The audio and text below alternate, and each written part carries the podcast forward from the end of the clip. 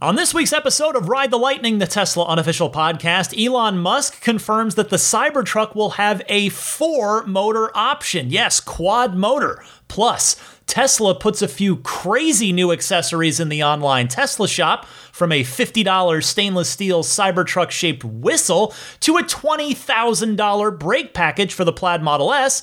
The Model Y is dominating California car sales and more.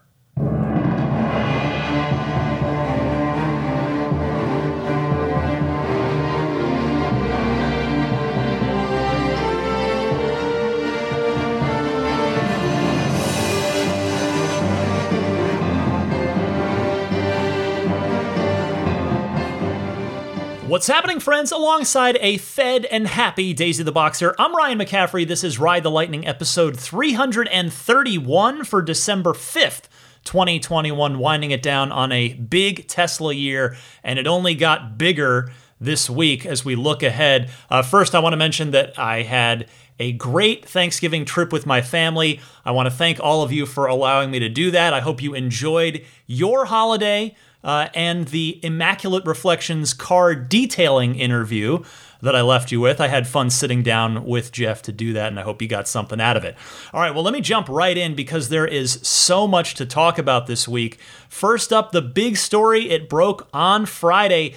The Cybertruck is getting upgraded to a quad motor version. That will not be the only choice, but that will be the new high end choice for the Cybertruck with Elon Musk tweeting, quote, Initial production of the Cybertruck will be a four motor variant with independent ultra fast response torque control of each wheel.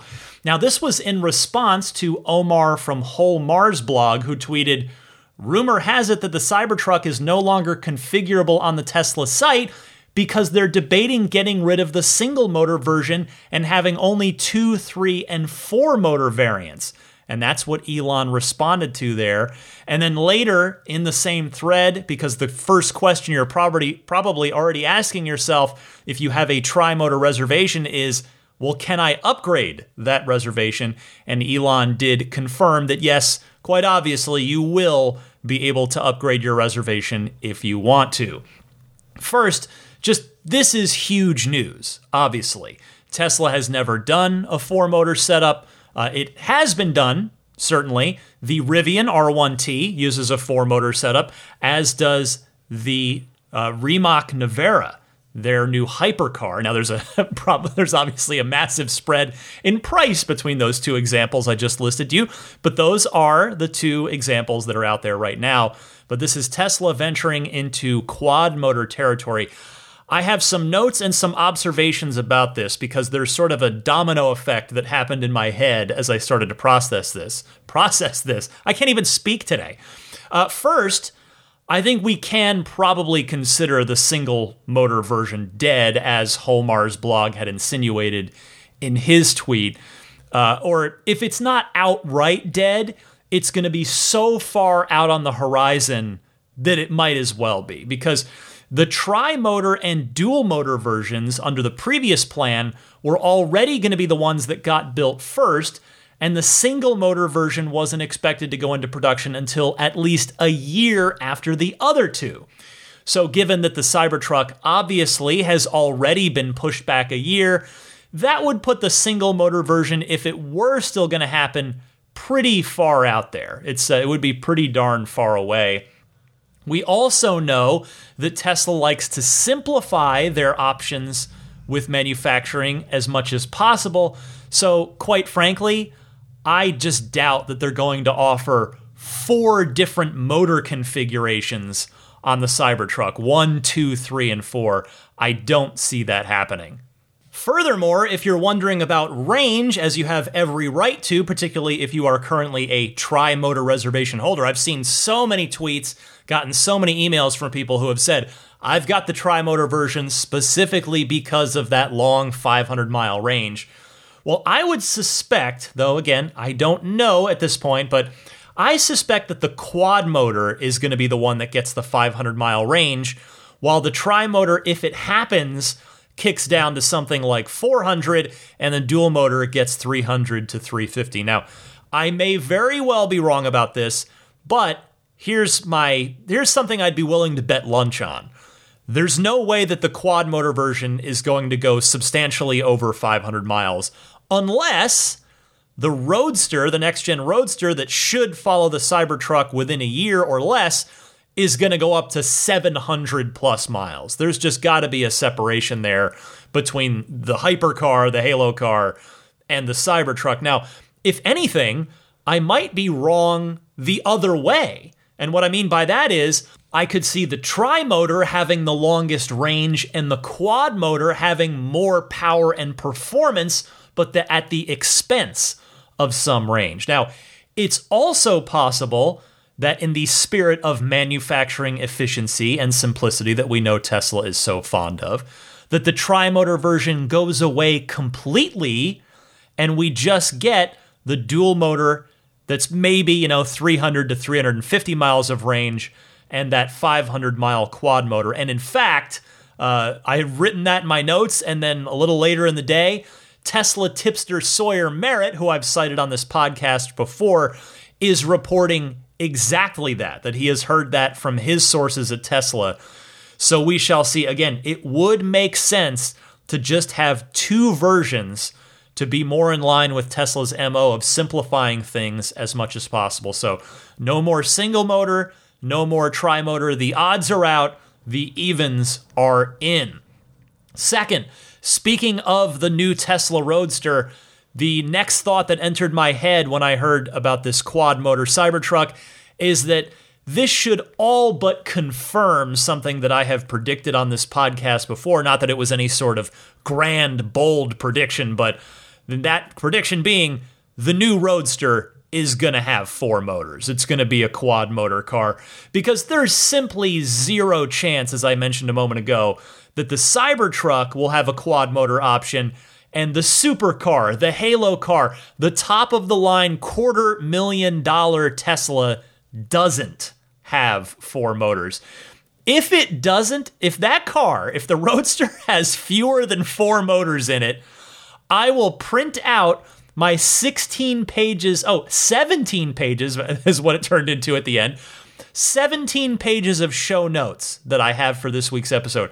I will print those off and eat them if the if the, uh, Tesla Roadster has fewer than four motors in the car.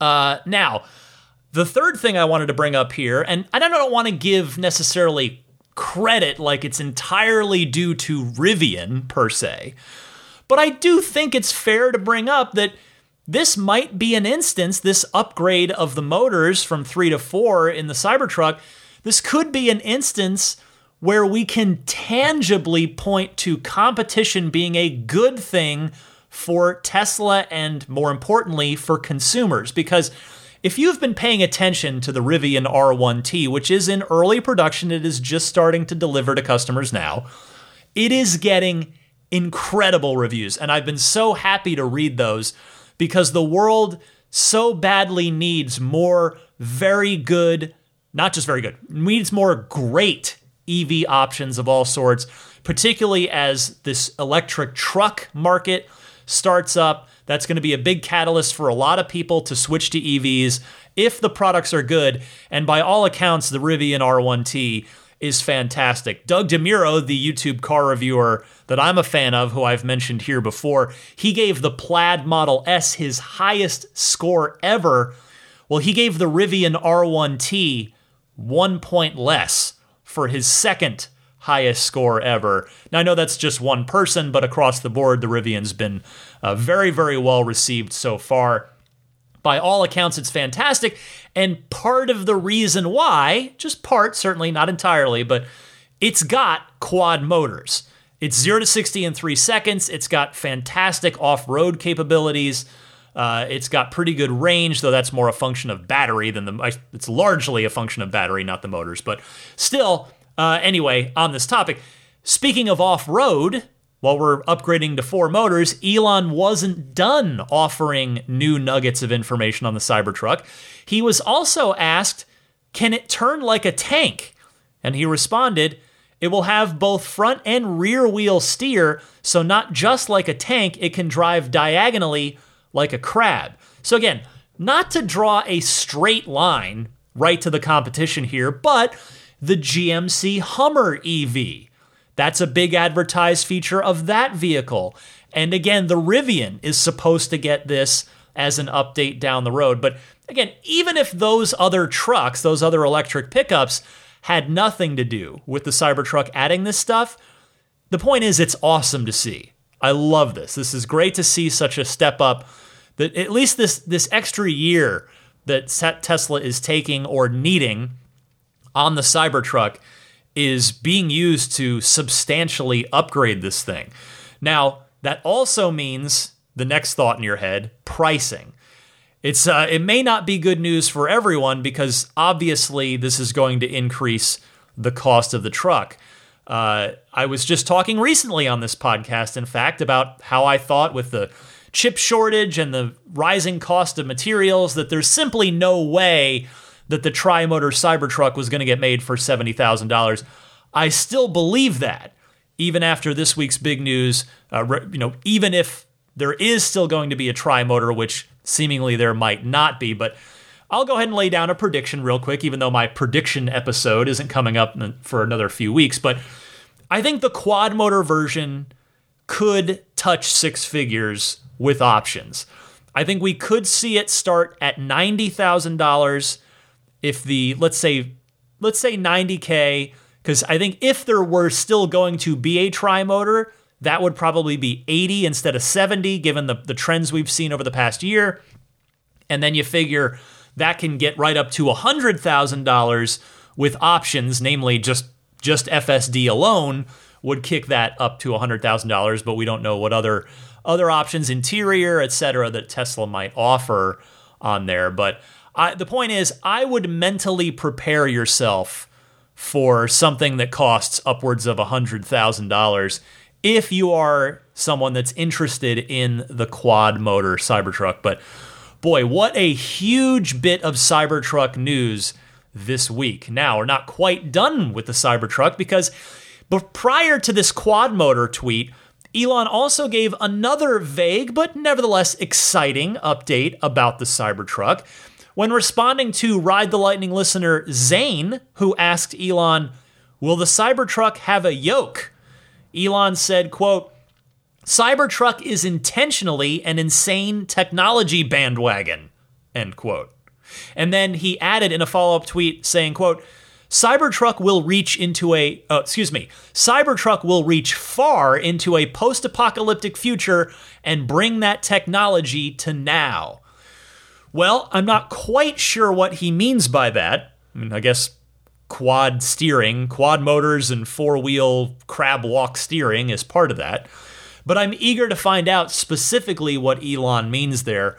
I will say, uh, after watching the aforementioned Doug DeMuro's very thorough review of the Rivian, plus Doug's walkthrough that he did recently of the F 150 Lightning, I want to say I do hope that the Cybertruck incorporates a lot of the smaller, smaller but useful convenience and work truck features that its competitors are going to be doing. Things like having lots of other power outlets for tools, a power frunk, uh, measuring units on the tailgate at, for you know measuring things at job sites, et cetera, et cetera.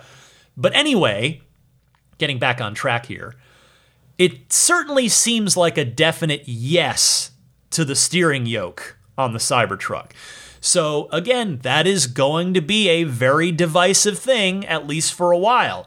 It has been on the new S and the X, but the difference is that the Cybertruck aims to be a much higher volume vehicle than the S or the X, or even the S and the X combined, right? I mean, we know from when I got to ask Elon at Battery Day a year plus ago, what do you think the total, you know, the the max volume production on Cybertruck's going to be, he said 250 to 300,000 units a year. So that is much more than the S and the X combined. By the way, if you're curious, uh, the dual motor pricing, I think we're looking at at least $60,000 for that. It had been previously on the reservation page as $50,000 with the single motor being 40, but with these chip shortage situation, uh, the price the price situation there. And with the materials costs, I think a 10K bump is probably the minimum to expect. It might even be more. It might be 65, could even be 70 for the dual motor on that. But it remains to be seen. We should hopefully find out. I mean, Tesla doesn't usually announce pricing until they have to, so we'll see. But on a related note, Elon did separately tweet after being asked, Can we get a legit Cybertruck update? It's been about two years after all. And Elon said, quote, Oh man, this year has been such a supply chain nightmare and it's not over. I will provide an updated product roadmap on the next earnings call. Uh, now, I am, first of all, I'm glad to hear that Elon will be on the next earnings call. Uh, I wonder if he'll be doing so because it's for the full year report right, and not just Q4, or if he intends to return permanently, or if this is just a hey, I'm coming back for this one and then I'm going to nope out of the other three for the rest of the year. But regardless, it'll be good to have him back for at least this one. No offense to the leadership team that staffed the last call, but the thing is, without Elon's completely unscripted and unpredictable responses, it's just not as fun. It's not as fun for us fans, anyway. I don't know how how shareholders feel about it, but anyway, uh, I would expect that earnings call to be around the last week of January. And as always, when that time rolls around, I will have audio clip highlights of everything Elon has to say, all the good stuff, as well as a full recap and analysis. So stay tuned for that in about, oh, seven or eight shows from now, I guess is what, what that will end up being. Next up this week, I told you at the top about some crazy accessories that Tesla put up in the online Tesla shop this week. I want to say thank you to Nadav for sending this to me while I was on my family trip. The first and possibly, well, at least most expensive and possibly craziest, though it does have a practical application, of these new Tesla accessories is a carbon ceramic brake package specifically for the Plaid Model S. I believe this is the most expensive accessory in Tesla history, as it costs $20,000 for this brake kit. It will be available by mid 2022, according to the Tesla store listing, which, by the way, reads Designed for the ultimate track experience, the Model S Plaid carbon ceramic brake kit is a complete hardware package that delivers maximum repeatable stopping power during high performance driving. The kit includes all new carbon silicon carbide rotors that provide maximum high temperature durability and heat management, one piece forged calipers with high performance pads, and high temperature brake fluid. End product description. Well, I've got a few thoughts on this. First, I think these will absolutely come on the new Roadster. In fact, I would bet lunch, I'm in a betting mood this week, that these are literally the same brakes that are going to go on the Roadster because it just makes sense. Uh, in fact, I'm going to do some extra math here in a second, but uh, the next point I wanted to make first is we now know why Tesla broke tradition on their performance models, always coming with red calipers with the Plaid.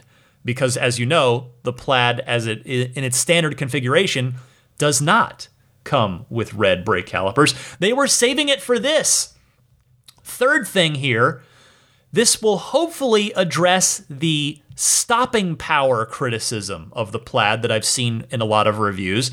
These ro- uh, rotors do look physically larger than the stock rotors that are on the Plaid now, uh, which is no doubt why this kit requires the 21 inch arachnid wheels. It will not go over the 19 inch Model S, uh, the Tempest wheel, if you've got that on your Plaid. Now, the Roadster, as we saw it in 2017, the prototype has 20 inch wheels in the front, 21s in the back. But my guess is that these exact carbon ceramic brake rotors will fit over the 20 inch wheels on the front of the Roadster, but just not those 19 inch Model S wheels. Finally, if you're curious, the plaid Model S now maxes out at $170,000 if you go all out and check every box. That means red paint, white interior, full self driving, and adding the carbon ceramic brake package. Most people, of course, will not want or need to spend that extra $20,000. In fact, doing the math that I teased a moment ago, let's say let's say 1% of all plaid buyers pony up for this. And I think that's probably reasonable, right? Like of every 100 people that buy a plaid, one of them probably takes it to the track in a consistent and frequent and serious enough manner that they would actually want to spend the 20K on this. Maybe I'm underselling it, but I think I feel good about that prediction, about that estimate. So 1%, which means if you look at Model S production, I know it's still ramping up right now, it's still low, it's going to get higher, but if you look at 1% of all plaid buyers, which again, not all Model S buyers, just the plaid, so you're already reducing that group. The point is, the number of, of carbon ceramic brake kits that they're going to sell for the Plaid S, it's probably only going to be a few hundred in a year at the most. So I do think it's pretty cool that Tesla is offering this at all, considering it's likely to be a very low volume item. But again, I think part of the reason they are content to do that is because I do think these will be the exact brakes that are going to go on every single Tesla Roadster, which I know itself won't be a high volume car, but if you're just talking about a few hundred brake kits a year, carbon ceramic brake kits a year for those people on, with plaid S's that choose it versus all right, now we're looking at a few thousand when you have you add those people to the Roadster buyers once the Roadster goes into production, and suddenly it's not. Uh, it's a little more viable from a manufacturing perspective for Tesla. How about another new item in the Tesla online shop? This one's the least crazy one of the group socks. Uh, just socks.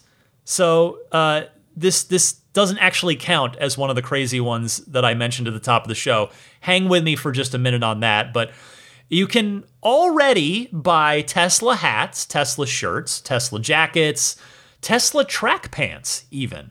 But now you can get your feet involved too with three different pairs of Tesla socks. They are each $30, and that $30 gets you two pairs. And what's nice is they are two different pairs of the same theme.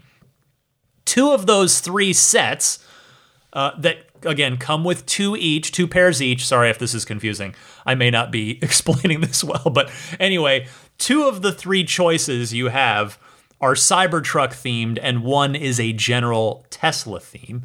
Here's the product description for one of the Cybertruck sock sets. It says, quote, inspired by Cybertruck, the Cybertruck Icon sock set includes two pairs of natural bamboo fiber blend socks with hand finished toe seams and sectional cushioning for added comfort. One pair features the Cybertruck owl, while the second pair includes a repeat pattern of the Cybertruck silhouette.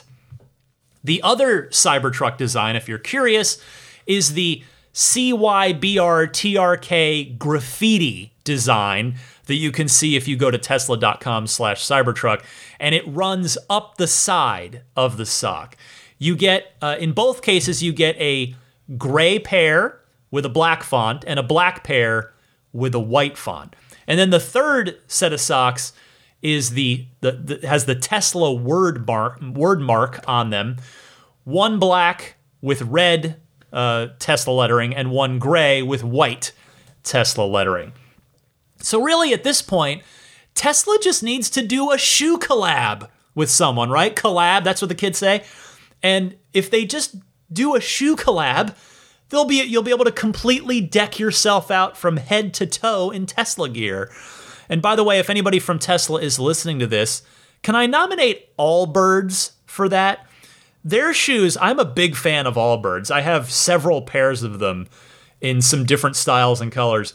They're really lightweight, they're very comfortable, and they're made from sustainable materials. And as a bonus, they're based out of the San Francisco area, so they share the same backyard. Well, not really that Tesla does anymore. I guess technically not because Tesla did officially move there. They they completed all their paperwork, got it all got it all done. They are officially based out of Austin now, but of course, they have a massive presence in California between the Fremont factory, the design center, the Lathrop facility, the uh, what the Megapack facility in Lathrop as well. There's there's a lot of California going on with Tesla still. Anyway, if you're interested in any of the socks, you can find them on shop.tesla.com. Here's another item in the Tesla shop, and yes, this is one of the crazy ones. It is a stainless steel whistle in the shape of a Cybertruck. It's a limited edition. It's 50 bucks. And yes, as you've probably already guessed by this point, if you've been trying to get your hands on, say, the Tesla Tequila or the Tesla surfboard or the Boring Company flame, not a flamethrower, the whistle's already sold out. It's sold out in about, I would say, two hours or less. Now, I'm not sure why Tesla chose to do this, but remember that someone on Franz's design team had to design this thing. So it's not just entirely a goof. It's I suspect uh, Tesla sees it as something that would make a fun Christmas gift for the Cybertruck reservation holder in your life as they continue to wait for their Cybertruck after it got delayed for a year. Now, I'm not done. There is still one more thing. You may have heard about this late this week because uh, it made the rounds, to say the least. One more crazy thing, and it's even crazier than the whistle. It is a $1,900 Cyber Quad for kids. And here's the product description on that it says, Get ready for any adventure with the all electric Cyber Quad for kids. Inspired by our iconic Cybertruck design, the four wheel ATV features a full steel frame, cushioned seat, and adjustable suspension with rear disc braking and LED light bars. Powered by a lithium ion battery with up to 15 miles of range and a configurable top speed of 10 miles per hour, CyberQuad for Kids is suitable for anyone 8 years old and up with a maximum weight of 150 pounds. Now, I'm sure they'll sell as many as they can make. In fact, they sold out by the next morning because this went up, I think, thir- yeah, Thursday night, like Thursday evening, is when this thing hit the shop, and by Friday morning, it was gone. Uh, I don't know if there'll be more, uh, more batches of these, or if it's just going to be a, a one-off, just a one run of them. Now, for me, nineteen hundred bucks. I I had the chance. I saw it. I caught it right when it went up, and I looked at it, and I'm looking at it, and I thought about it, but then I decided better of it. I, I live in San Francisco. There's nowhere for my daughter to really ride that thing. I'm, you know, I'm out here in the concrete jungles of San Francisco. Although I did mention it to my wife and I said, well, given how this Tesla, these Tesla things have gone, the surfboard, the uh, Tesla tequila, I probably could have bought one and then flipped it for a profit, but honestly, uh, I'm not really a willing to lay out nineteen hundred dollars to find out, and b I would just rather another Tesla owner have it at regular price that wants it. I'm I'm not out here looking to go scalp Tesla stuff. I mean, I work in an industry in the, the video game world by day where bots and scalpers have gobbled up so many of the very limited availability of Xbox Series X and PlayStation 5 consoles and are out there scalping them trying to make a, you know, 2 to 3x profit on it and I wouldn't want to do that to a fellow Tesla enthusiast on a cyber quad for kids. But if you did want one, they're gone for now. If you really want one, I would advise just checking in on the online Tesla shop on a daily basis. Just make it a habit, pop in there once a day And who knows, maybe at some point they will restock, but I am not sure. All right, uh, let's move on to more Tesla news here. Tesla's always done exceptionally well in California, we all know that, but on the back of the Model Y, Tesla is putting up some truly incredible stats in the country's most populous state. Take a listen to this segment about how successful the Model Y is in California. This comes from the CNBC show Squawk Box.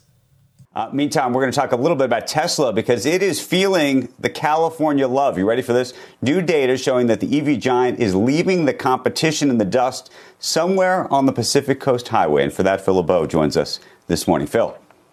Andrew, we get this data every quarter from the California New Car Dealers Association, and it's a great look at how the country's largest auto market is moving in terms of trends, what people are buying, what they're not buying, and the numbers look incredible for Tesla. Now, they've always been strong in California. It's always been their strongest market, but look at the surge in sales this year. Nobody's close to them, up 64%. There you see Porsche, Hyundai, and Kia. The strength of this, the Model Y. Now, the Model 3 has always done well there, but the Model Y, it is the fifth best selling model in California. Let me stress this again. Not the fifth best electric vehicle, the fifth best selling vehicle, period. It is also the number one luxury compact SUV in California. One reason why, when you take a look at Tesla's annual sales, the estimates continue to go up, not just because of California, but because of what they're doing worldwide. The estimate now, according to FactSet, is for full year deliveries to reach 893,000 vehicles. Don't be surprised by the end of the year if the estimate tops 900,000 vehicles. As you take a look at Tesla over the last three months, remember, the Gigafactory hasn't even come online. It starts production uh, the end of this year. We'll probably start to see the first vehicles uh, coming out of the Gigafactory next year, and we don't see the Cybertruck towards the until towards the end of next year uh, coming out of there. Also, want to show you Ford, Rivian, and General Motors. And why am we showing you all three of these companies? Because all of them have electric pickup trucks that are either have already started deliveries. In the case of Rivian with the R1T, you've got the F150 Lightning from Ford, and then you've got General Motors uh, e Silverado. Yes, they have the Hummer SUT, but the e Silverado is the really high volume uh, electric pickup truck that's coming uh, in 2023. What you're going to see is a real battle, guys, in Southern California because it is the largest pickup market in this country larger than Dallas and Houston, Southern California. And it's also a nice mix of both the traditional full size pickup buyer as well as the lifestyle buyer. And that's where the Cybertruck is likely to do very well. So, new numbers out of California show just how strong Tesla is in that state, and I expect that they will maintain that dominance, certainly when it comes to electric vehicles in that state. Uh, but when you see the overall market, with the Model Y now the fifth best selling vehicle overall shows you just how quickly Tesla has established itself out there. First of all, wow. I know you might think, oh, well, it's San Francisco, LA, and San Diego, but no, California is way more than just the coastal cities. The fact that the Y is doing that well in the entire state is incredible. The fifth best selling vehicle, period. And it starts at you know, almost $60,000 at this point. You know what that means? It means that in about three to five years from now, the so called $25,000, it's not, now we know it's not really going to cost that much, it's going to be more, but the cheaper compact sedan that Tesla is planning right now coming out of Shanghai, that is going to have, we know it's going to have an even higher production volume than the Model Y does. That car is probably going to make it into the top three of vehicles sold in California, maybe even to number one. Second of all, I learned something from that clip, which I always appreciate. I did not know that Southern California is the biggest pickup truck market in the United States.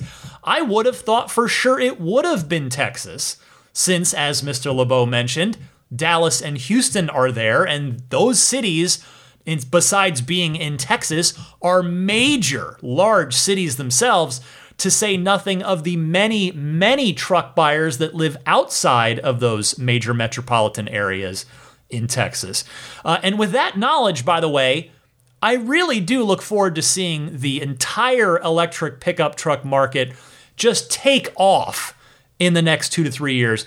I think there's plenty of room for all of them to succeed when I look at it because I don't think they really overlap that much. The Cybertruck buyer, I think by and large, is not the same as a Rivian buyer, who's not the same as a Hummer EV buyer, who's not the same as an F 150 Lightning buyer.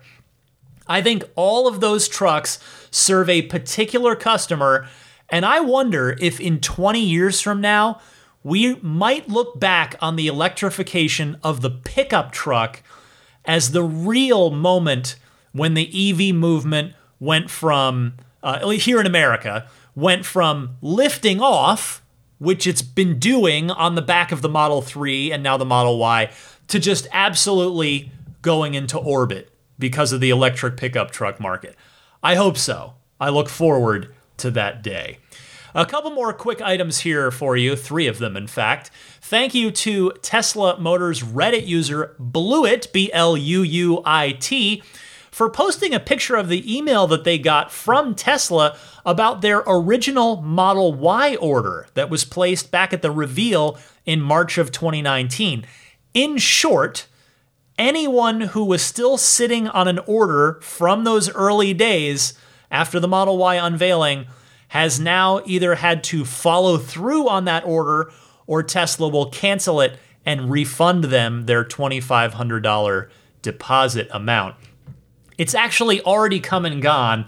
Uh, I picked up this story, I, I saw it on Reddit while I was away on vacation, so I didn't have the chance to do it on last week's show. But I did still want to mention it here. Uh, the, the date's come and gone, but it's significant, so I thought I would mention that regardless. Honestly, I think Tesla was pretty cool to have let them float around in the system for that long.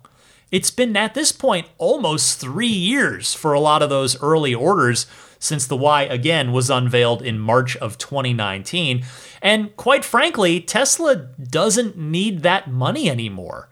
They've got so many orders coming that they just don't need to keep those $2,500 reservations on the books anymore and just hope that they're going to come through and it might eke, help them eke profitability. Like, no, that's Tesla is past that.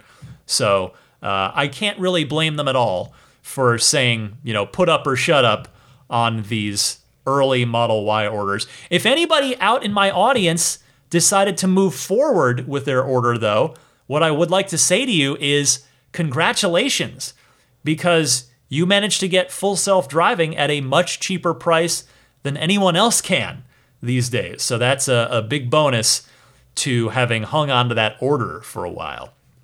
Speaking of the Model Y, it looks like Tesla is, well, not looks like, they have. Tesla has made a CPU change in the Model Y. At least it's probably going to be everything, but starting now with the performance Model Y in China, the Giga Shanghai built performance Model Ys. This one I found the the first place I saw this. I want to give credit again on the Tesla Motors Reddit to a post by user beaten by jumper cables, which is a hilarious username, if not a little dark. But uh, thank you to that user for posting the proof of this from a made in China performance Model Y's screen that shows the AMD Ryzen chip replacing the Intel Atom chip that's in all of our Model 3s and Model Ys now. So I think we have to maybe anecdotally or colloquially call this one the MCU 2.5 because it's a CPU upgrade but there is not a dedicated GPU in this as there is in the new Model S and X that in those cars enables high-end gaming, things like Cyberpunk 2077, which by the way, still hasn't come out for the new S and the new X. I wonder why that is. The build that was playable in the cars at the Plaid launch event back in June seemed pretty rock solid. I wonder why Cyberpunk still hasn't been pushed out. Anyway, uh, yeah, 10 teraflops of gaming power in the new S and the X. That is not the case with these new Ryzen chips going in the Chinese performance Model Ys. but still, it is a it is an improvement. There were there have been benchmark tests done. It is a noticeable step up from the Atom, the Intel Atom chips that are in our cars. Now, obviously, it's good to see these obvious performance improvements. The cars continue to get better over time. You know, depending on the cost of this, I might be interested in upgrading if and when, I should say, if or when Tesla eventually A brings this to all Model 3s and Model Ys around the world, not just performance Model Ys, not just performance Model Ys in China. And B, if they do offer a retrofit, as they have done for the older S's and X's, to go from MCU 1 to MCU 2. I mean, this chip, it's almost definitely going to be rolling out to every other 3 and Y in both Shanghai and Fremont in the near future, not to mention the Model Ys that will be coming out of Texas and Berlin soon as well. Uh, but the question of whether or not Tesla will offer an upgrade for the rest of us if we want it, that's a bit more up in the air. I think it could be a while on that because they're, they're just, why would they do it anytime soon? There's a chip shortage going on, and it's also, it's not such a night and day difference, at least in these early tests that have been posted online, as it was with the MCU 1 and the MCU 2. That was a substantial difference yeah, like I said, this is more of an, you know, I'm calling it MCU 2.5, with the Model S and the X having MCU 3. I just think, logistically speaking, Tesla would rather put every chip they can get their hands on into a new car that they can sell rather than put it into a car that they've already sold that they'd just be upgrading. It just seems to make more sense that way. Finally, this week, another tip of the cap to another Tesla Motors Reddit user, Scott Roberts79, who posted a picture of his screen showing that Tesla has delivered on another subtle but important new navigation feature that I have wished for on this podcast, though I'm far from the only one who has wished for it. And that is when you're in the car and you tap a supercharger station on the nav, the nav screen, it now shows which specific stalls are out of order. It went from not showing any out of order stalls at all to showing, you know, two stalls out of order, but not telling you which two, to now showing you which specific stalls, if any, are out of order. So, uh, nothing really at all to say here except Thank you, Tesla. Yes, this is a small but very welcome feature. I think this is going to help smooth things out at all superchargers, particularly as we are in the holiday season now, and particularly at those busy superchargers where there might be a line of folks waiting to charge. If everybody knows which stalls are out, nobody will, or fewer people will accidentally well, not accidentally, but fewer people will pull in, pull into them, plug in, and then have to find out the hard way that that stall isn't working. All right, that is everything I have for you in another busy week of Tesla news. Before I move on to your phone calls in the Ride the Lightning hotline, let me once again mention my friends at Wholesome Bakery. Thank you to Wholesome Bakery for continuing their support of this podcast through the end of the year. I sincerely appreciate that. Now, if you haven't already heard, I've got to tell you about these incredible guilt free cookies at Wholesome Bakery. I love them. Uh, as you may know, as I've been saying, I cannot eat dairy anymore. That happened to me at about age 30, and it's I've had to adapt. And Wholesome Bakery has been a, a big treat saver for me. I I can enjoy some legit good treats thanks to Wholesome Bakery. So uh, just finding genuinely good desserts instead of just like ah this is this is okay it's fine. No wholesome bakery stuff genuinely excellent. Uh, it's tricky when you either have a dietary restriction whether it's gluten whether it's dairy whatever the case may be or or just you have a dietary preference. So uh, so many treats are made with milk butter or cream but not wholesome bakery I found them years ago. They're they're a local San Francisco women-owned business. Everything they make is plant-based. That means nothing has dairy. Not only that, everything on the menu is organic. Everything on the menu is gluten-free, soy-free, and free of refined sugar as well, so you'll avoid sugar crashes. Now, again, my preference with them out of everything on their wide menu are the cookie sandwiches. Two cookies with a coconut based cream filling between them. I love them. These are, again, for real, genuinely the most delicious dairy free treats I have ever had. And quite honestly, I would put them up against dairy based treats. That's how good they are. There are several flavors of those cookie sandwiches, uh, and I love them all chocolate chip, caramel, peanut butter, chocolate cookie with sea salt is excellent as well. But they've also got, again, a big menu of other great baked goods as well, like paleo friendly fudge brownies, marzipan truffles, and a bunch more. Again, the holidays are here. So you got a lot of uh, holiday favorites to choose from if you want to order. They've got fudge, they've got cookies, they've got pumpkin chocolate loaves. And again, as I, I said at the beginning of this, when, when they first started supporting the podcast, I sought them out. I actually emailed them and said, you know what? I think my audience might really love you guys. Are you interested in in uh, in maybe doing something? And and they, to their credit, Mandy and the team there said yes. And I've been really uh, heartwarmed by seeing a lot of you email me saying, "Oh, I ordered them and they're they're great." But the good news is here that not only are they available for the holidays and they'll ship anywhere in the US, there is a coupon code for 10% off of your order. That coupon code is new friend, all one word, N E W F R I N D. Put that code in at checkout for 10% off of your first order. Tell them that Ride the Lightning sent you. I guarantee you're going to enjoy them. And that is Wholesome Bakery. Thank you for listening to that. Now, the Ride the Lightning hotline. Let's get to it. Your calls, your Tesla questions, comments, discussion topics. If you've got a question, comment, or discussion topic, I'd love to hear from you. Be heard on the podcast. You can call in anytime. There are two easy ways to do it. Both are free, they're pretty easy. You can either use your smartphone's built in voice recording software and record your question on there. Please try to keep it to 90 seconds or less so that I can get to as many people each week as possible. And then email that file to me at teslapodcast at gmail.com.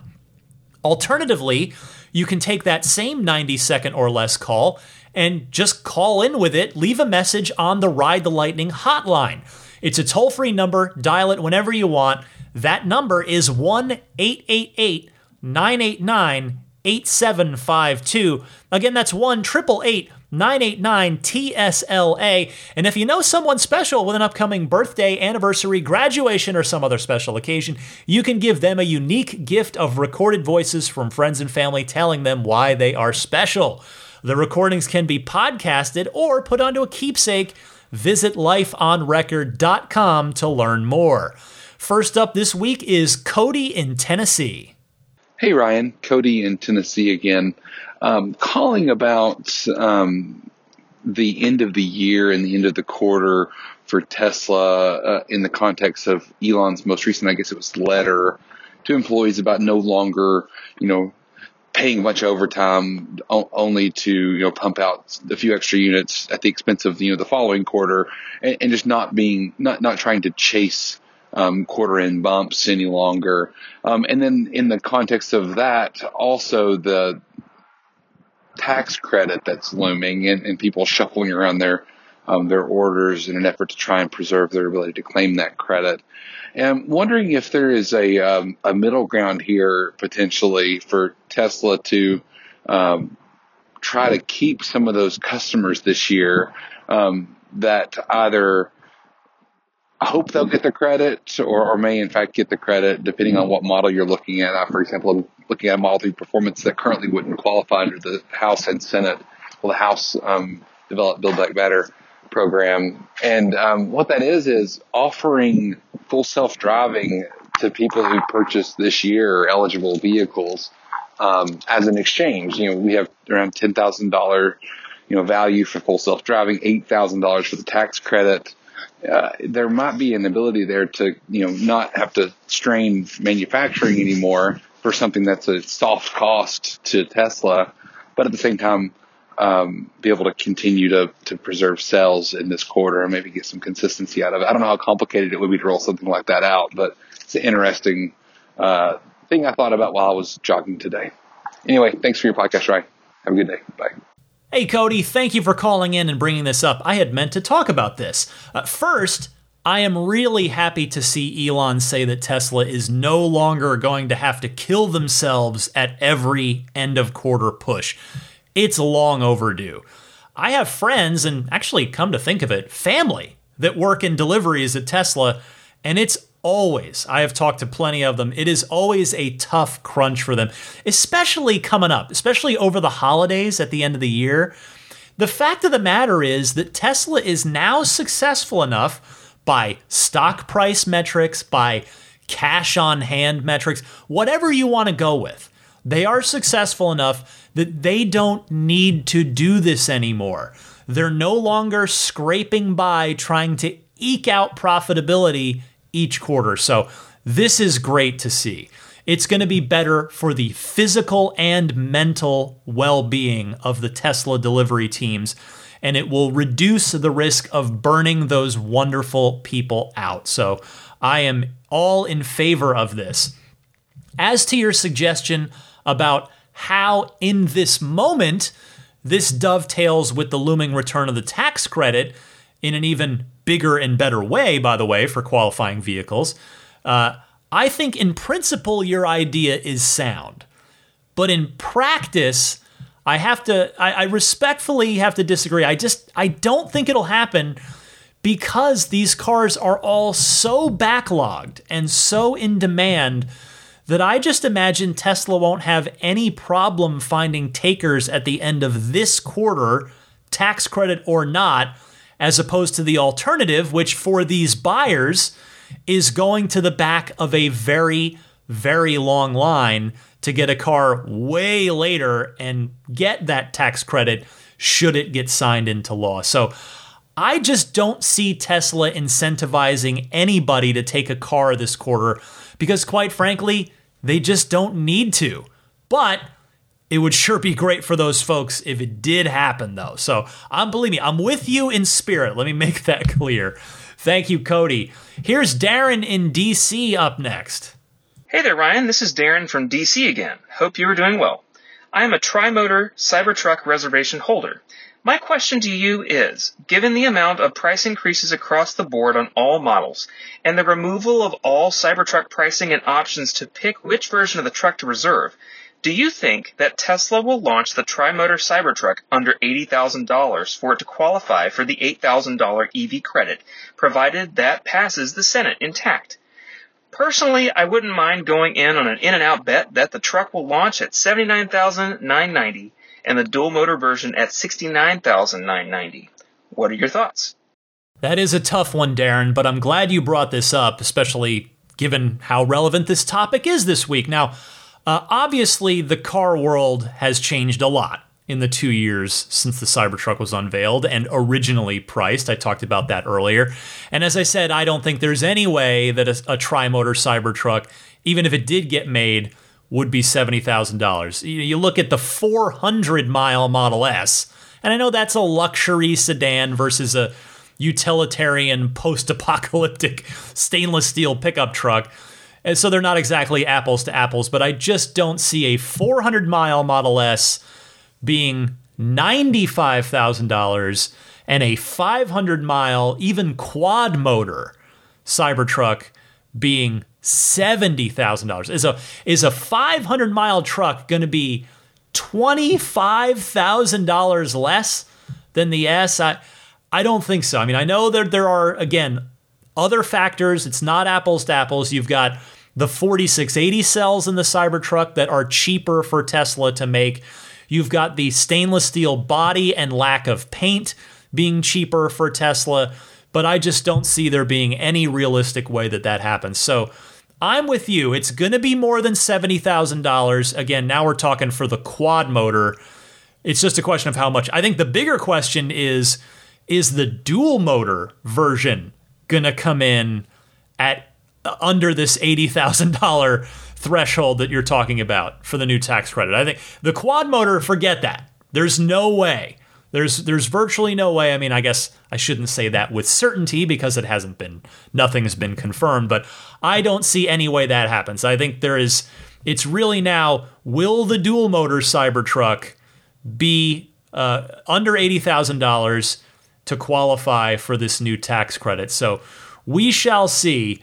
Uh, I think it's it's just going to be uh, Tesla's not going to care, and I don't say that maliciously. Like I really don't. I just think they they have so much demand for this truck. They're going to be able to sell every single one that they can make, regardless of tax credits. That they're going to price it at whatever makes sense for them, even if it's over eighty thousand dollars on either or both of the reported SKUs, the dual and the quad. And that's just the way it's going to be. Now, as time goes on, as the chip shortage subsides, materials costs hopefully come back down to earth, then yes, I think there's a chance that Tesla will really zero in on that that tax credit threshold and do their best to lower the price so that it does qualify, so that they can get as many people in the door, as many people switching from gas to electric as possible. But in the early going, between the demand and the current market circumstances, I just don't think Tesla's going to even think about, really give a second thought to that proposed tax credit. Thanks for your call, Darren. Let's go to Ben from Essex in the UK. Hi Ryan, this is uh, Ben from Essex in the UK, Model 3 performance owner. Um, I had a quick query uh, regarding the actual positioning of the cameras around the Tesla. Now, watching a lot of the beta videos, it would appear that creeping forward for visibility is a, a thing that needs to be done. So I'm just wondering, how comes the cameras were never th- thought to be placed maybe further down the wing? For example, the ones that point forward on the pillars either side of the door, should they have not been lower down and much further forward around maybe the, the wheel arch area, for example, to stop the vehicle having to creep forward so much. In fact, even giving an advantage over um, normal driving behaviour, if you like. Uh, just be interesting to hear your thoughts, really. Great podcast, keep up the good work, and thanks very much. Thank you, Ben. Funny you bring this up because when I got together with my friend Michael recently, he made the exact same point. He says that he thinks hardware 4 should have two additional cameras looking forward and out. Basically, you know, like the repeater cameras on the fenders, but flipped around to face forward, mounted on the top of the A pillars. If that can be done in an elegant way, boy, I'm totally with him on that. And I think it speaks to your point as well. I agree that the cars could use better visibility for the autopilot cameras when looking ahead of the car and specifically out to the left and right in front of the car. Like, you know, when you're, you're at an intersection uh, trying to look left or look right, that's where some improvement could be had. I will be eager to see if Tesla does indeed mount additional cameras on the cars when version 4 rolls out, or if it'll just be cameras in the same places but higher resolution cameras. Uh, let's see, let's do two more calls this week because the show's already running pretty long. Here's Dave from Cleveland. Hi, Ryan. This is Dave from Cleveland. I uh, have been listening to your podcast for about a year. I don't own a Tesla yet, but I'm about to order one. I do own a plug-in hybrid Audi. Um, what I wanted to comment on was in the new bill that passed the House and is going to the Senate for the Build Back Better, that adaptive driving beams are in that bill. And if it gets signed by President Biden and goes into law, that NHTSA, the National Highway Traffic Administration, has two years to implement testing and a rule to allow adaptive driving beams on all vehicles to include Teslas. Tesla already has this in Europe, um, and I don't know how it performs compared to Audis or Mercedes Benz for adaptive driving beams. But in America, a lot of people are unaware of this and have automatic high beams, but don't understand the, the value of adaptive driving beams. I've been following it for years, waiting for it to arrive, and that's part of why I might want to wait to order a Tesla to get adaptive driving beams as well as uh, the 4680 cells. Uh, keep doing what you're doing. Great podcast. Enjoy it and uh, look forward to it every week. Dave, thank you very much for this. I wasn't aware of it, so I am happy to learn something new that's relevant to Tesla. And it's good news at that. So, yay. Uh, and since you mentioned that you're waiting to order your Tesla in part because of this, some food for thought on that subject. It might be possible to retrofit adaptive headlights onto your car later if you decide to order prior to NHTSA approving them. I obviously can't guarantee that. It's possible that the wiring, the wiring harness could be different, but the housing is likely to be identical, so there's a pretty good chance that you could just order the new headlights from a Tesla service center once they're available and get them installed on your car. Regardless, I hope one way or another, whether you wait or whether you retrofit later, that you are able to get them on your Tesla. Finally, this week, let's go back to Washington, D.C. and hear from Greg. Hey, Ryan, this is uh, Greg calling from Washington, D.C. Love the show, love the podcast, and thank you so much for everything you do. Um, just a comment slash question. You know, I've had a Tesla for about a year now, and I absolutely love it, and I particularly love autopilot on road trips. It makes it super smooth, relaxing, and just a lot easier to drive long distances. Uh, however, one thing that has always bugged me about it is, you know, as a human driver, I do my best to avoid driving in other people's blind spots. And I feel like, you know, it's just one of those things that we all learn to do uh, when learning to drive is respect that, you know, in the interest of everyone's safety to avoid other drivers' blind spots. I'm not sure. Do you know if Tesla's autopilot software is designed to do that or to take that into account at all? It doesn't seem like it to me. And I oftentimes find myself kind of overriding, speeding up, slowing down, changing lanes just to just to correct for that when I notice it's happening. Um, but I'm curious if you if you ha- if you know about this or know if that's already baked into the software. I'm sure they're going to keep improving it uh, over time to, you know, optimize for safety in in whatever way possible. But just curious to get your thoughts. Thanks. Bye. Hey, Greg, I know exactly what you're talking about. I have experienced it too. I don't believe the current production version of Autopilot takes that into account, but as you point out, it's one of those things that I suspect will be added later. I may be wrong, but that feels like a dessert kind of feature. Not that it's not important, but what I mean by dessert is the kind of thing that the autopilot team would focus on and implement after the core system is already feature complete and rock solid. I'm obviously no autopilot engineer, but it does seem like the kind of thing that a vision based system should be able to see and react to.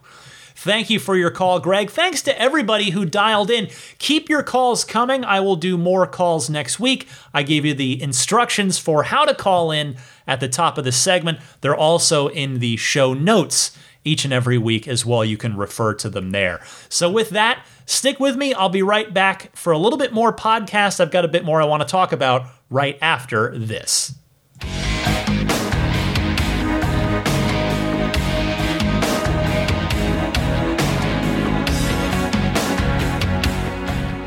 This is the part of the show where I talk about what's going on with my car. And I wanted to talk about the current version of autopilot. Now, I'm on the full self driving beta, as you all know. And as part of that, it switches you over to the vision based autopilot system, including for the regular production highway autopilot. And I've talked already, I think I talked before I went on my trip about how I've noticed a difference for the worse compared to the production autopilot on the with the radar assistance. And I have to say, uh, I hit a new low with uh, with with my feelings on the vision only autopilot.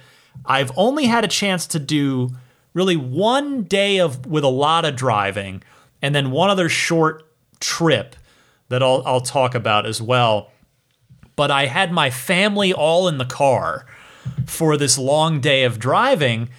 And I, again, this is on the highway. This is not the full self driving stack. This is the production highway autopilot stack, but it's running on vision cameras only. Not once, not twice, three times I had a hard braking, phantom braking incident. And I know at least two of them, maybe all three, but definitely two of them where I was just going along with my, you know, cruise speed set just in. I usually will hang in the second lane from the left or the third lane from the left, depending how wide the road is. I don't go in the left lane unless I'm going to pass, but I also don't like to just be in the right lane because that tends to be slower. So I tend to stay in the middle lanes. And so I'm just going going along, and uh, so yeah, so in both two of these cases, from two lanes over to the right. So I guess the far right lane. You know, I'm I'm coming up, and then a, uh, the car is is making a change from two lanes over to the lane next to me, and the car, and it, it happened, you know, kind of right near me as I was coming up on it. The car slammed on the brakes because I guess it thought it was coming into my lane. So that was supremely aggravating. Certainly, nobody behind me is the good news. Happened again later, and again, the, the third one, I'm not sure if it was that or if it was something else, but just a, you know, my wife, and I can't blame her at all, was at the point where she, she even said, like, I, she's like, I'm totally on board with Tesla and autopilot, but this is ridiculous. And I don't blame her for that. I don't blame her at all. It it it's getting to the point where like come on. I it's it's making me honestly want to opt out of the full self-driving beta entirely so that I can go back to the production autopilot and get my radar turned back on because I do have a radar based car. And, and I'll tell you the other thing, it made me feel very bad for all of you with new 2021, like summer and onwards, 2021, 22 uh, threes and Ys, it, where your cars don't have radar at all. It is just, it is a noticeable difference. And, and I'm not just talking about these phantom braking incidents, which, by the way, if you think, well, okay, Ryan, you know, it's just your experience. Yes, it is. It is just my experience In fact, I was texting with my friend Michael. Uh, he has a new vision only Model Y, uh, and, and, actually, and his other cars, Model 3, is on the beta. He is not experiencing quite the severity of unpleasantness that I seem to be. And but I have seen so many posts in the community from other people feeling the exact same way that the the phantom braking situation is just really bad right now. And I know it's going to get better. That's the good news is it can get better and it should get better. I want to be very clear about that. I mean, I can I think I've told the the anecdote on here before. The first time I ever drove a Model 3, it was a Tesla employee friend of mine's car from November of 2017. So that was, you know, that was before the general public could even take delivery. That was when the employees were the only ones that had the cars and uh, they let me drive the car, and and we went north across the Golden Gate Bridge, and it's a it's a windy highway. Like it's you know it's 65. It's plenty 60 65. So it's not like a it's and it's wide road. It's nothing narrow, not like that. But the point is, uh, back then on Teslas, that was Tesla's in-house autopilot system that they'd switched over to one year prior. It couldn't even hold the lane at highway speed on those curves. It would it would go out of lane, just couldn't do it. And the system got better and better and better and better. So I know this is going to get better too. But my goodness, it is frustrating right now and it really made my heart go out to the vision only folks. Uh, the one thing I tried because the the the one remedy I've seen proposed in the community, seen put out there is recalibrate your cameras, which you can do in the, I believe it's in the service menu. Yeah, it's the service menu in your car. And you'll have to, it'll, you know, obviously disable autopilot, disable traffic aware cruise control. And then you've got to drive around for, in my case, it was seven miles uh, to you know, have the car see the lanes in the in the road, recalibrate itself. And so I did that. I've only driven the car once, and it was that same drive. So I, I did the seven miles. I pulled off the freeway onto an exit, uh, stopped, you know, put the car in park, re-enabled, and started going again. And the rest of my trip, which was about 15, 20 miles, no, yeah, 15, 20 miles, was clean in terms of I did not have the phantom braking awfulness that I'd experienced before. So I got to drive it more this weekend, and I, I want to be crystal clear. I'm not completely condemning this whole thing because maybe the, the camera calibration will make a positive difference. Hopefully, it's not just a small sample size at play here. Hope maybe there was just my cameras could have just been a little off on their calibration enough that when a car from two lanes over, you know, just in front of me and next to me, moved one lane over on a lane change, it, it, it you know, will it won't have the my car slam on the brakes anymore. So we'll see. I'm going to keep driving it. I have plenty of driving that I'm scheduled to do this weekend, uh, and 10.6 full self-driving beta, that new version, is due out. It's sp- supposed to go out internally at Tesla tonight as I record, Friday night, and then uh, we should see it trickle out to the public beta testers in the you know early part of the week, probably Monday, Tuesday, Wednesday. So we'll see if you know what differences there are with that, but.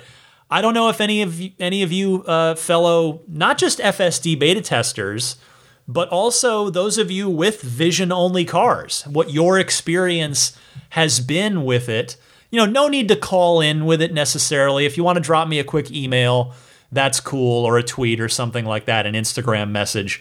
But uh, yeah, it was a it was a frustrating go uh, this past weekend and on on 10.5, which 10.5 had come in while I was on my trip. So that was my first drive on 10.5, which is generally regarded as being a good a noticeable bit better than 10.4 was Although again, I don't think the the FSD version even necessarily affects what I'm talking about because my issue here was on the production highway stack. So I'm more talking directly to the to any of you with vision only autopilot on your cars. So I really hope it was the camera issue. I want nothing more than for it to be uh, a camera problem, a camera calibration problem. But again, all, all the posts that I've seen out in the community, it's uh, it's kind of disheartening right now. So I hope it gets better soon, please, soon, soon, soon, because the the the radar assisted autopilot that I was on prior to opting into the FSD beta had really been rock solid for me. Not perfect, but just very reliable, very smooth. I was very, very happy with it. I felt awesome about it. So I want to get back to that place soon, please. All right, let's do a pro tip of the week real quick here. Phil from Kent, Ohio. Ryan, this is Phil from Kent, Ohio with a tip for you. I discovered it and it just sort of made my day. A lot of times I use the in car navigation to automatically take me to work and take me home, and I don't want the navigation to always have the voice on. And so I just have left navigation voice off permanently because I don't want the voice all the time. But when I go somewhere that I am not familiar with, I do want it. And so if you use the voice command, turn off voice navigation or turn on voice navigation, it is a way with your voice to mute or unmute the voice on navigation. So I'm driving somewhere right now that I've not been and I said turn on voice navigation, and now I'm getting voice directions. It's kind of awesome.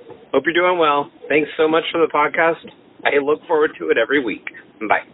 That is a good one, Phil. Thank you. Uh, like you, I keep it off all the time and don't bother ever digging into the menus to turn it back on, even when it might be useful in an unfamiliar area. So I'm going to use that tip myself much appreciated. And if anybody else out there has a pro tip of the week that they would like to share with me and the Ride the Lightning audience, I invite you to call in with it the same way that you would call in with a regular Ride the Lightning hotline call. I told you about how to do that earlier in the show.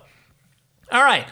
Let me get ready to hit the road here, but before I do, let me first mention some friends of the podcast.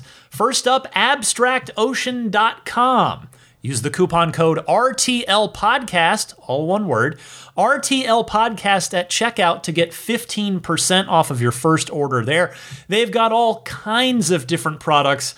Uh, I would say lighting is their specialty, as I've noted before, interior lighting. If you want to do brighter LEDs on the interior of the car, you can do that. If you want to do different color LEDs, they can do that. Uh, they've got neat stuff like the rear footwell lighting kit which I think is especially nice in the Model Y. Uh, the fourth generation tempered glass screen protector that's all custom made for the Model 3 and Model Y screens. Just all kinds of stuff. Check it out, abstractocean.com. Next up, the Snap Plate. Get yours at everyamp.com slash RTL. This is the front license plate bracket for people that otherwise hate having to have a front license plate. Uh, people like me, in fact, because it goes on and off securely. There's uh, and there's no automotive tape, no automotive adhesive, which is how the front license plate frame that Tesla includes with your car works. So you can take it on and off securely. You can take it off for car shows. You can take it off while you're cleaning the car put it back on for toll roads and bridges, put it back on if you're at a parking meter to avoid parking tickets, etc., etc. It's not going to get in the way of your paint or your grill or your radiator or your autopilot, any of that stuff. So get yours for any of the four Teslas at everyamp.com slash RTL. Uh, how about puretesla.com slash RTL, your one-stop shop for your dash cam and Sentry mode needs. You want to grab the 128 gigabyte kit for 49 bucks. That's probably the most efficient way to go. But if you do want a larger storage capacity, you could do the 256 gigabyte kit for $69. Whichever one you buy, it comes fully formatted and ready to go out of the package, which, by the way, is shipped free anywhere in the United States. And then the other neat little product they've got, if you're into gaming in your Tesla, you spend a lot of time maybe while you're waiting to pick up your kids at school, while you're at a supercharger, whatever it is, you like to play the video games that are in the car puretesla.com slash RTL is also where you can get the wireless game controller kit. They have a nice, uh, you know, like I, I describe it as I've said as a Super Nintendo inspired, like a low profile gamepad that fits nicely in your center console along with a, a wireless dongle so you don't need a, a cord while you're playing. So check any of those out at puretesla.com slash RTL. Don't forget Jeda, they've got plenty of fun stuff as well, from the USB hub console to the wireless charging pad to the uh, Jeda tray, the organizing tray. Lots of different things for that center console for both the 2021 and 2022 revised center consoles in the 3 and the Y, as well as the older style, the first style center console that's in my car, 2018. Again, I've got the Jeda tray in there, and I've got the wireless charging pad. I think the, the wireless charging pad so good. You know, if you're lucky, if you've got a 2021 or 2022 three in your or Y, you're lucky it's built into the car. But if you've got an older Model 3, grab that Jeda wireless charging pad. It'll be worth it. And on the plus side, I can get you a little discount on that thanks to the coupon code eh, specifically for you guys, thanks to Jeda. And that coupon code is RTL. Now, to use it, please use my referral link. Go to this link and then put the product in your cart, whatever you want to grab, and then use that coupon code. So the referral link is getjeda.com slash ref slash eight. And Jeda is spelled J E D A. Uh, finally, I want to mention the Patreon. We are into the holiday season, the end of the year. Uh, this is the uh, the part of the show where I like to tell you that with sincerity, I mean, really, it's, uh, I hope it comes across in the previous, what, hour plus that I've been going. I do put a lot of enthusiasm into this, a lot of time, a lot of energy, a lot of hard work.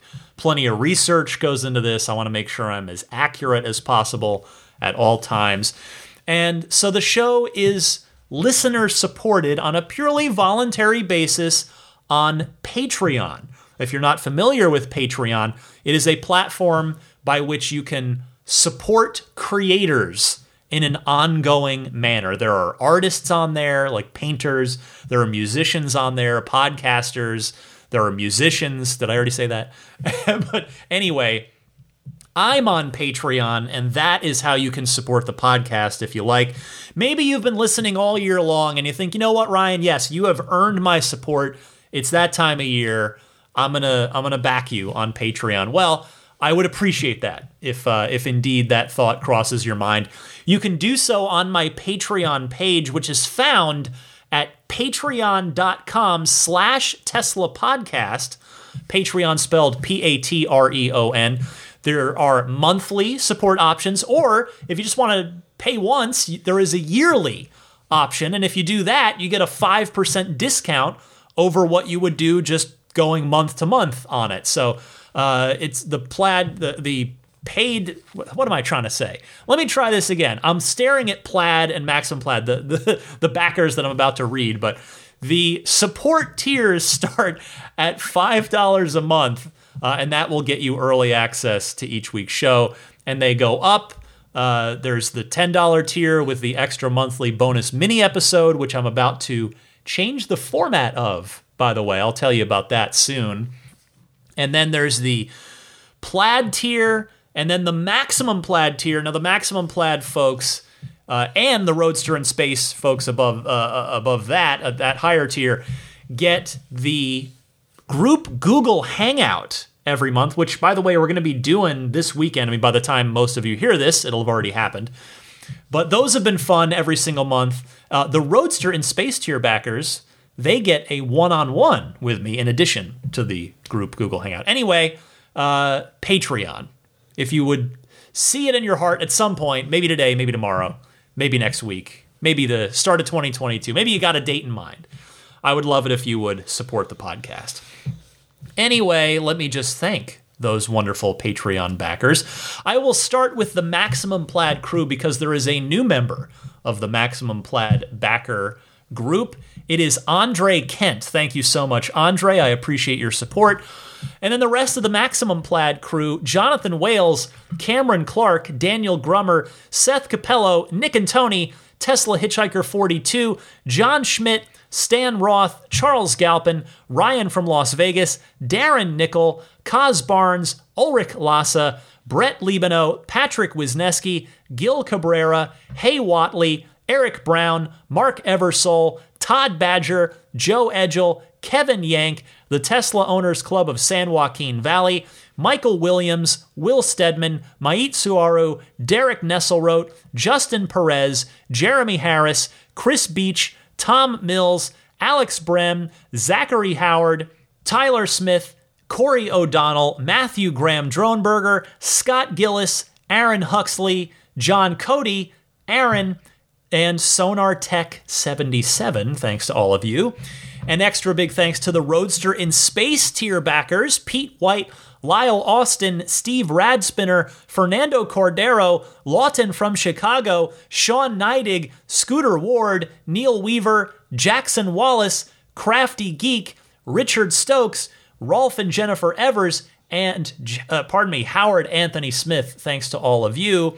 And then the Plaid crew. A big thanks goes out to George Cassiopo, David Brander, Logan Willis, Jason Chalukas, Tim Hyde, Peter Chalet, Eric Randolph, David Nondal, Joel Sapp, Dory and Steve Guberman, Jeremy, Tesla owners of Taiwan, Ron Lee, Charlie Gillespie, David Perella, Sunil Joseph, Dennis Peak, Jeff Angwin, Chase Cabanillas, the Lydia family, Aaron Altshul, Jared Brown, Jerome Strack, Jamie Dalton, Noel and Lucy Murphy, the Tesla Owners East Bay Club, Paul Casarino, Ryan Natchett, Mike and Barbara from Louisville, David J. Howes, Travis Krenzel, Matt Nixon, the Tesla Owners Club of Wisconsin, Jonathan Zalesny, Rick Dean, and not Elon Musk. And by the way, about a month ago, I mentioned the Patreon backer A Cup of Cheese, that is the handle he goes by, was very kind to offer a giveaway on Patreon, specifically for anybody on my Patreon. The prizes were a Mattel Creations Cybertruck kit, as well as one of the smaller Hot Wheels Cybertrucks. And that that ran for the month of November. So the winners have been drawn and the winners have been contacted. The winners are Dylan Kingsley and Mike Klimkowski. Thank you both uh, to both of you for backing me on Patreon and being eligible for that. And again, thanks to there were hundreds of entries into that. So uh, thank you to a cup of cheese. That's an, it was he just emailed me out of the blue. Like I didn't say a word or suggest anything. He out of the goodness of his heart, he reached out with that. So that's the kind of amazing community that the Tesla community in general is, and the Ride the Lightning community specifically is. So uh, thank you very much for that. And that will do it for this first episode in the month of December. 2021 is winding down. It has been a fun year so far, but it's not over yet. I will be with you. Uh, I will not be taking any time off over the holidays. I'll be around. I'll be doing the podcast. Don't worry about that. Ah, and with that, I will step out because it's been a long episode. For a snoozing Daisy the Boxer, I'm Ryan McCaffrey. This was Ride the Lightning episode 331, and I will see you back here next week.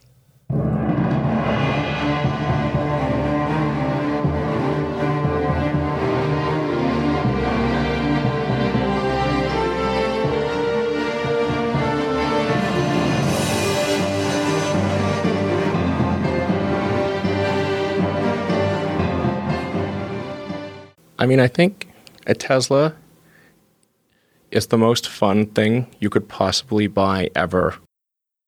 That's what it's meant to be. Our goal is to make it's it's not exactly a car. It's actually a thing to maximize enjoyment. It's maximum fun.